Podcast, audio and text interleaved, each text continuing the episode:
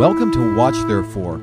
Our Savior Jesus told us to watch for his coming, and the signs that he spoke of are all around us, shouting, Watch therefore and be ready.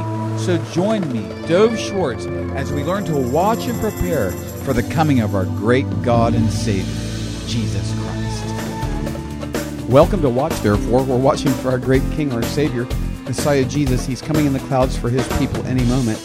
And he tells his people, Are you one of his people? He says, Watch therefore and be ready. You don't know the hour or the day of the coming of the Son of Man. Dove Schwartz here in northern Israel, preparing daily for the coming of our Messiah Jesus in the clouds and praying for your preparation as well. The last program I did was pertaining to Revelation 16, very specifically to the, the great day of the Battle of Armageddon. And I'm going to continue with this program, yet there's a deeper teaching from that that's so incredible and demonstrates how powerful the Lord is and his word is true and very, very amazing. Now, I'm going to pray with you first and then get this teaching started. Oh, we're prepare for a Bible study. Prepare to hear the word of God. Faith comes by hearing, and hearing the word of God. And without faith, it's impossible to please him. O Father in heaven, in Messiah Jesus' name, thank you for your love and goodness to us. O Father in Messiah Jesus' name, please help me teach your word accurately and with great anointing and a demonstration of the power of the Holy Spirit. And bless all who are listening today as we prepare for your coming. We watch, therefore, and we're getting ready, Lord Jesus. Amen. Well, I call this segment the strategy of the Jezreel Valley. The strategy of the Jezreel Valley. Now, certainly, um, you could look at the battle at the Valley of Armageddon or Megiddo as the beginning of the very end of the tribulation, the beginning of the very end of the tribulation. Uh, it's it's going to be wound up from here, uh, and and you'll hear that in this teaching. So uh, I want you to know that in Exodus 15, Exodus 15.3, that's Exodus 15.3, the Lord calls himself a man of war. And Armageddon or Megiddo has another name, the Jezreel Valley, which is very strategic for the man of war, our Lord Jesus. It's no accident that it's called the Jezreel Valley. And this final battle takes place or begins here. Uh, so that war culminates.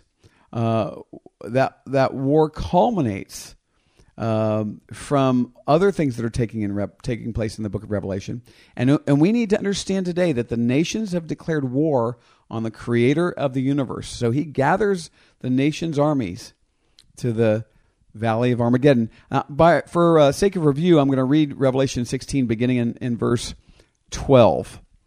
Then the sixth angel poured out his bowl on the great river Euphrates, and its power was dried up, excuse me, and its water was dried up, so that the way of the kings from the east might be prepared. And I saw three unclean spirits like frogs coming out of the mouth of the dragon, out of the mouth of the beast, and out of the mouth of the false prophet. Now, stop for a second. That's Satan, the Antichrist, and the false prophet.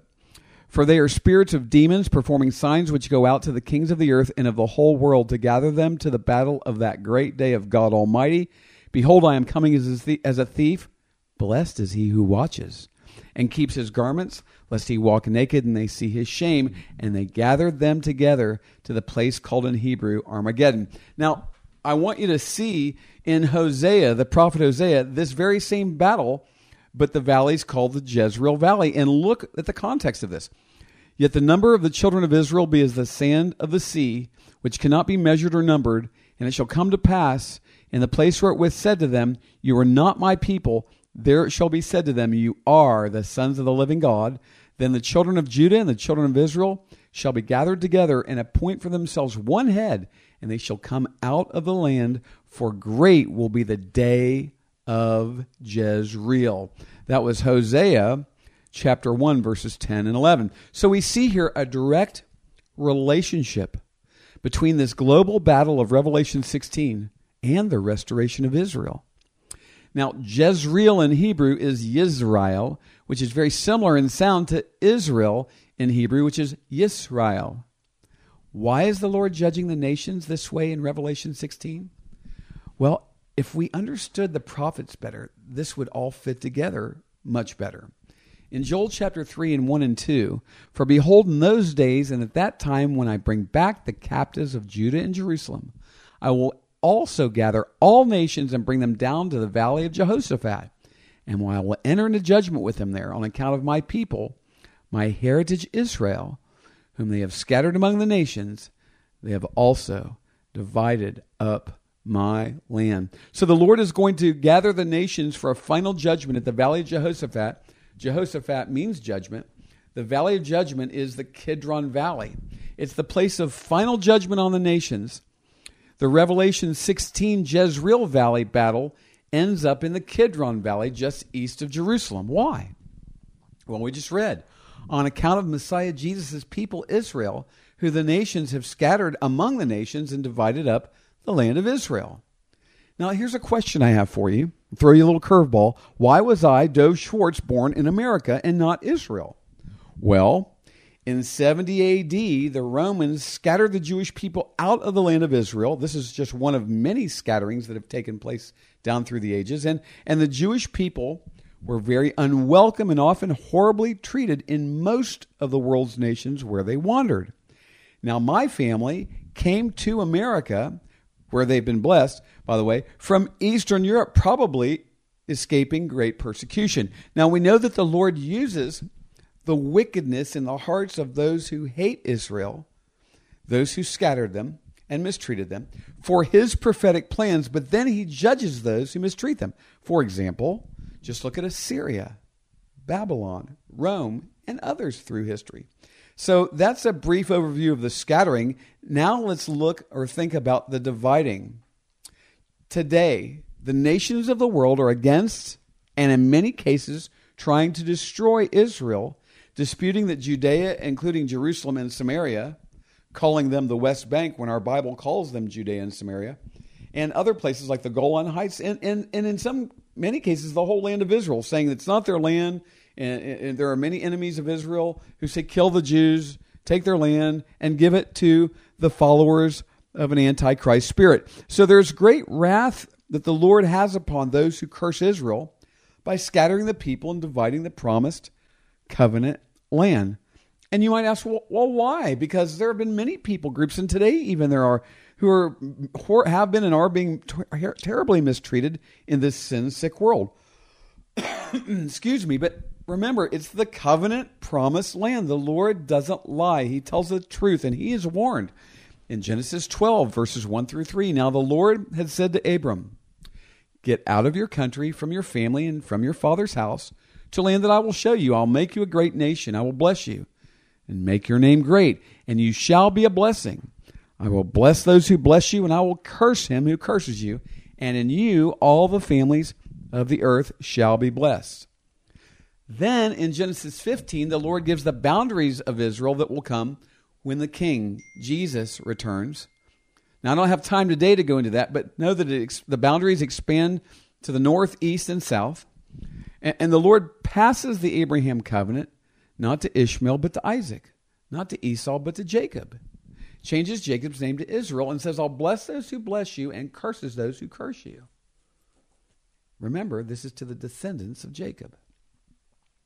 So, as the nations, including, it's hard to say, including America, come against the covenant people and land, they're bringing upon themselves the curse of the Abrahamic covenant.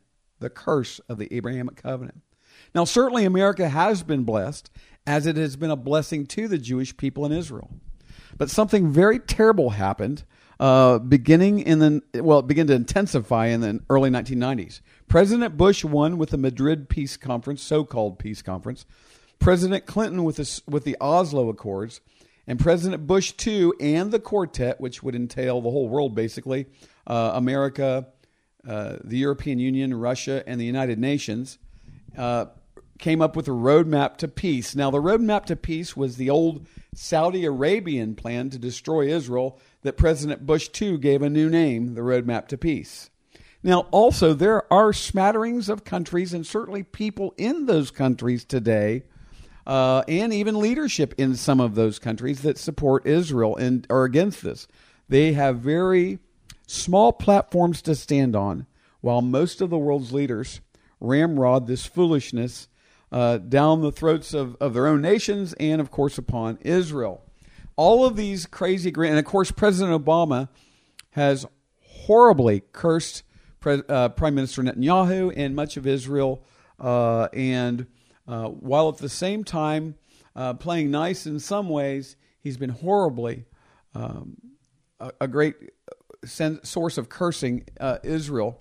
Um, so all of these so-called peace agreements require the heart of Israel being given away, including Jerusalem, to the followers of an antichrist spirit. And and here's what I've heard when I've taught things like this.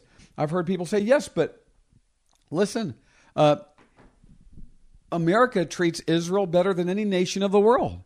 Well, two things to that. One, to say to that, one, that's not a very high standard, and two, it's certainly not the standard by which God will judge. With regard to the Abrahamic blessing and curse, which is very serious, I'll I'll show you what the, the, the standard will be in, in First, Chron- First Chronicles, excuse me, 16. First Chronicles chapter 16. Can we agree that First Chronicles is as much the word of God as John 3:16? Can we agree on that? Because the Bible says in the New Testament, 2 Timothy 3, that all scripture is inspired by God. So here's what 16:14 says through 19. He is the Lord our God. His judgments are in all the earth. Remember his covenant forever, the word which he commanded for a thousand generations, the covenant which we, he made with Abraham and his oath to Isaac, and confirmed it to Jacob for a statute, to Israel for an everlasting covenant, saying, To you I will give the land of Canaan as the allotment of your inheritance. When you are few in number, indeed very few, and strangers in it. Now think about this everlasting Abrahamic covenant with all the terms therein including the blessings and cursings. Think about the curse of the Abrahamic covenant as we listen to Isaiah talk about it, write about it in chapter 24, and hear the word of the Lord leaping off the pages today, which will culminate with the battle of Armageddon in the Jezreel Valley. Isaiah 24, beginning in verse 4. The earth mourns and fades away. The world languishes and fades away. The hardy people of the earth languish. The earth is also defiled under its inhabitants because they have transgressed the laws, changed the ordinance, and broken the everlasting covenant. Therefore, the curse has devoured the earth, and those who dwell in it are desolate. Therefore, the inhabitants of the earth are burned, and few men are left. You see, at Armageddon, the Jezreel Valley, the Lord will pour out his wrath on the nations as they have scattered and mistreated his people and divided his land. The God hating nations have declared war on the Lord and told him he cannot bring the children of Israel back to his land. So, where does he bring the nations to have their war which they declared upon him? Jezreel, or in Hebrew, Yizre'el, which sounds like Israel in Hebrew. Yisrael. And in Hebrew, Yizre'el means Yahweh sows or Jehovah plants. God will plant. I'll say that again God will plant. Because this is how it ties in. This is how it ties in so significantly. It ties in so significantly in this glorious manner. Oh, look at this Amos chapter 9. I will bring back the captives of my people Israel. They shall build the waste cities and inhabit them. They shall plant vineyards and drink wine from them. They shall also make gardens and eat fruit from them. I will plant them in their land, and no longer shall they be pulled up from the land I have given them, says the Lord your God. Look at this. The Lord our God, Messiah Jesus, brings the final judgment of the nations of the world for trying to keep him from planting the Jews back in his land as he's planting them in Israel permanently. Woo! Where does he bring the nations for this judgment? A valley called Jehovah plants. They say in an American Lone Star state, don't mess with Texas. But there's another Lone Star state the world will learn not to mess with at the Jezreel Valley the people and land of Israel. As the world is about to be judged with such wrath and fire, I'm so comforted by this verse. Hallelujah. It's the rapture in 1 Thessalonians chapter 4. For the Lord himself will descend from heaven with a shout, and with the voice of an archangel, and with the trumpet of God. The dead in Christ will rise first, then we who are alive and remain shall be caught up together with them in the clouds to meet the Lord in the air, and thus we shall always be with the Lord. Therefore, what? Comfort one another with these words. Do you know if you'd be caught up before this hell on earth begins? Do you know that you'd be raptured? Hallelujah. Let me share with you the gospel of Messiah Jesus. He died on the cross for our sins. He was buried, and on the third day he rose again. Hallelujah.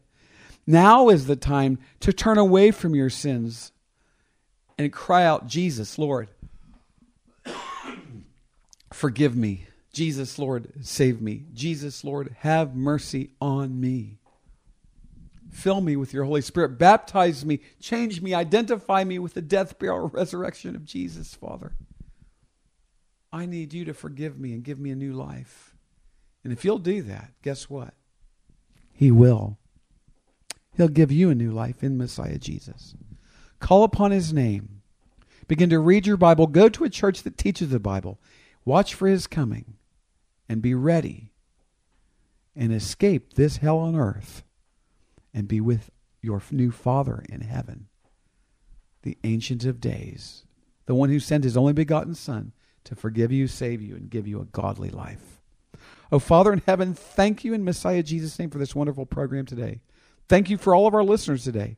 Help us to watch, therefore, and be ready, Lord Jesus. Amen. Remember, this program was brought to you from our ministries at Watch Therefore Media. You can go to watchtherefore.tv. You'll find out about our ministries blessing Israeli believers and poured out for the nations. And also at watchtherefore.tv, you can sign up for our monthly newsletters. We have our January 14th television program that's beginning soon. Don't miss it. Go to watchtherefore.tv. And until we get together next time, remember, watch therefore and be ready. Thanks for listening today, and please join me every day unless our Lord Jesus returns for us this week. This program is listener supported and depends on tax deductible donations to stay on the air. Give to Watch Therefore and contact me through our website at watchtherefore.tv. You can also send tax deductible donations to Watch Therefore, P.O. Box 564, Pearland, Texas 77588. Again, by the web, watchtherefore.tv, and mail, Watch Therefore, P.O. Box 564, Pearland, Texas 77588. You can also call me right now at 713 624 0943. That's 713 624 0943. Keep watching for Messiah Jesus